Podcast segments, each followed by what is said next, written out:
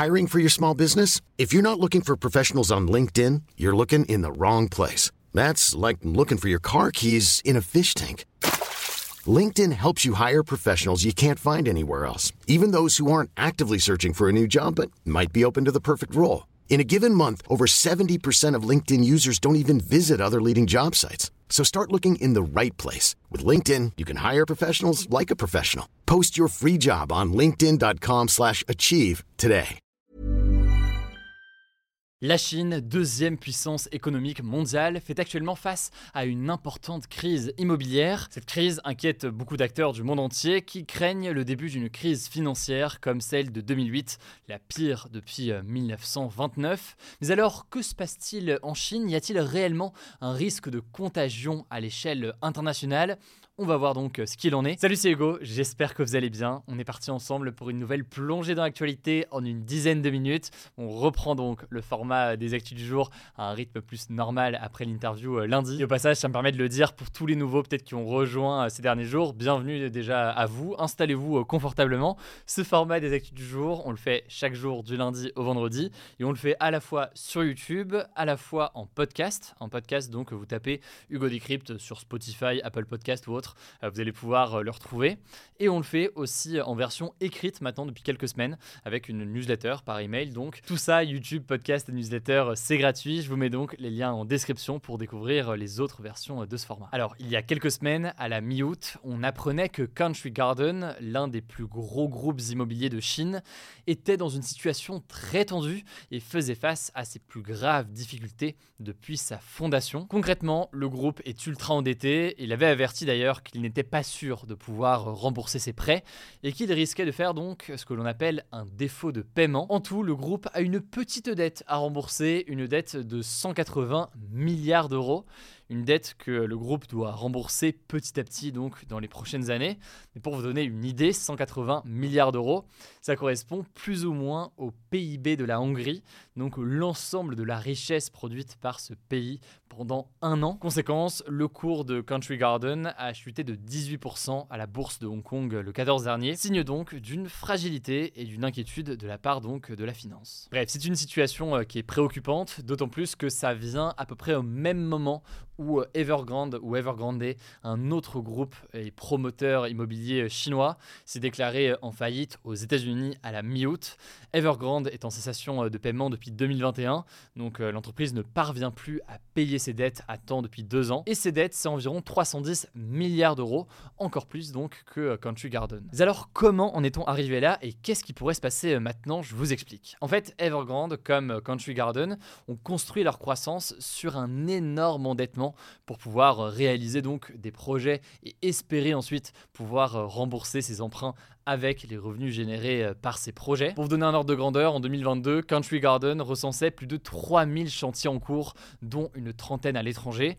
Et parmi tous ces chantiers, il y a notamment un gigantesque projet immobilier en Malaisie sur des îles artificielles. Ce projet, qui coûte 100 milliards d'euros, a été lancé en 2016, mais 7 ans après, il n'a accueilli que quelques milliers d'habitants au lieu des 700 000 espérés. Bref, une grosse difficulté qui s'explique notamment, pas que, mais notamment par la crise du coronavirus qui évidemment a impacté euh, le secteur de l'immobilier. Et puis euh, plus largement, il faut bien comprendre que eh bien, euh, la Chine a imposé des mesures drastiques pendant plus longtemps que les pays européens ou autres. Et donc ça a eu un impact sur ce secteur-là. Mais ce qu'il faut tout de même noter, c'est qu'aujourd'hui le secteur de l'immobilier en Chine, ça représente un quart du PIB chinois, donc un quart de la richesse produite en tout cas avec cet indicateur en Chine. Bon, et dans les erreurs, on peut aussi noter certains projets qui font débat, par exemple beaucoup d'investissements qui ont été faits dans des villes chinoises de petite taille.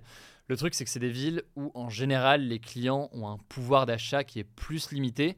Et donc, il y a eu euh, visiblement, selon certains spécialistes, une forme de décalage eh bien, entre euh, ce qui était espéré et euh, la réalité. Bref, des objets qui se développent dans tous les sens, parfois avec un objectif simplement spéculatif, des gens qui achètent donc dans le seul objectif de revendre, mais le tout de façon absolument massive et dans des villes qui du coup ne se remplissent pas réellement. Alors maintenant, pourquoi est-ce que ça inquiète et est-ce qu'il faut s'inquiéter? Déjà, je le disais, le secteur immobilier, c'est un quart du PIB chinois. Forcément donc, si certaines entreprises font faillite, ça peut avoir avoir un impact sur d'autres secteurs à l'échelle de la Chine. D'ailleurs, Country Garden, par exemple, c'est 70 000 employés fin 2022. Donc évidemment, s'ils mettent la clé sous la porte, eh bien, ça a un impact absolument colossal. L'autre élément assez inquiétant, c'est que derrière cette crise immobilière se cache en réalité une crise économique plus profonde qui euh, touche la Chine. On peut noter notamment que euh, depuis le mois de juillet, le pays est en période de déflation, donc une période de baisse des prix. Et en l'occurrence, euh, dans ce cas précis, ça peut être le signe début de cercle vicieux d'un point de vue économique. Et par ailleurs, il faut noter euh, qu'en juillet dernier, les autorités chinoises ont décidé de suspendre la publication mensuelle des chiffres du chômage des jeunes, ce qui montre selon certains que les chiffres ne sont pas bons et qu'ils sont donc cachés pour ne pas créer un effet de panique. Alors maintenant qu'on a dit ça, et avant de passer aux actualités en bref, est-ce qu'il y a un risque de contagion à l'échelle mondiale? C'est assez dur en fait de noter euh, aujourd'hui, mais euh, certains experts se veulent rassurants, je vous mets des liens en description pour en savoir plus, en expliquant que la Chine a priori a certains moyens de contrôler et d'isoler, entre guillemets, en quelque sorte, la crise. Maintenant, vous l'aurez compris, au-delà de la crise immobilière, il y a déjà des difficultés à l'échelle de la Chine. Or, la Chine, c'est la deuxième puissance économique mondiale. Les échanges avec le monde entier sont importants. Autrement dit, dans l'immédiat, il n'y a pas de contagion qui est en cours ou quoi que ce soit, mais il y a des signes économiques qui ne sont pas positifs en Chine depuis plusieurs semaines, et donc ça reste quelque chose à observer. En tout cas, je me voulais en savoir plus, je vous mets des liens en description, mais ça me semblait intéressant de faire un petit point euh, là-dessus. On va suivre la situation euh, dans les prochains jours. On parlera évidemment des difficultés et de ce qui se passe aussi en Europe d'un point de vue euh, économique. Je laisse la parole à Léa pour les actualités en bref et je reviens juste après. Merci Hugo et salut tout le monde. On commence avec cette actu. Près d'un Français sur cinq vit à découvert en 2023 et ce chiffre est en hausse selon le baromètre annuel de la pauvreté du Secours populaire qui a été publié ce mercredi. Concrètement, 18% des Français sont aujourd'hui contraints de dépenser plus que ce qu'ils ne gagnent pour assurer les dépenses du quotidien, comme celles liées à la nourriture par exemple. Autre info, 45% des Français connaissent des difficultés à payer certains actes médicaux et 43% leur facture d'énergie. Résultat, près d'un Français sur deux déclare ne plus parvenir à épargner et donc à mettre de l'argent de côté. Deuxième actu, l'été 2023 a été de loin le plus chaud jamais mesuré dans le monde avec une température moyenne mondiale de 16,77 degrés selon l'Observatoire européen Copernicus. En juillet 2023, qui est d'ailleurs le mois le plus chaud jamais enregistré sur Terre selon cette même agence, la température moyenne globale a même atteint 16,9 degrés. C'est 1,5 degré au-dessus des niveaux préindustriels, qui est l'objectif fixé par l'accord de Paris de 2015 pour limiter le réchauffement climatique. Alors, selon l'agence Copernicus, il est même probable que 2023 devienne l'année la plus chaude jamais enregistrée. Suite à cette annonce, Antonio Guterres, le secrétaire général de l'ONU, a déploré, je cite, le début d'un effondrement climatique. Troisième actu, d'importantes inondations ont causé la mort d'au moins 5 personnes en Turquie, une en Grèce ainsi que 8 en Algérie et 3 en Espagne. En fait, depuis plusieurs jours, des fortes pluies s'abattent sur ces pays, particulièrement secs depuis l'été,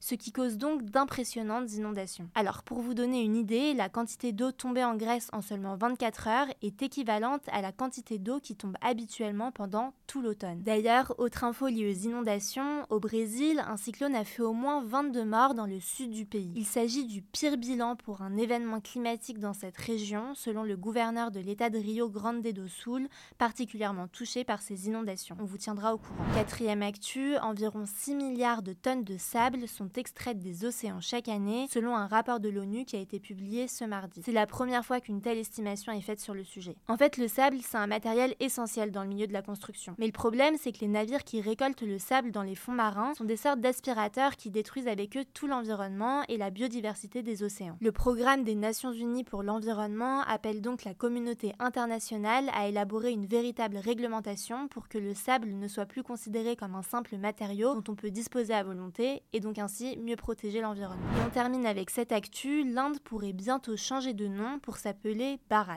En fait, l'Inde va recevoir ce week-end les membres du G20, un groupe qui rassemble les principales économies mondiales. Et c'est justement sur les invitations envoyées aux différents invités que la présidente du pays, Drupadi Murmu, a été présentée comme présidente du Bharat et non pas présidente de l'Inde, ce qui a lancé de nombreuses rumeurs. D'ailleurs, le Premier ministre Narendra Modi utilise souvent le terme Bharat pour parler de son pays plutôt que Inde. En fait, l'Inde cherche depuis plusieurs années à mettre fin au symbole de la colonisation britannique qui a eu lieu entre le 18e et le 20e siècle. Et selon le gouvernement actuel du pays, le terme Inde, introduit par les colons britanniques, représente encore aujourd'hui un symbole de l'esclavage.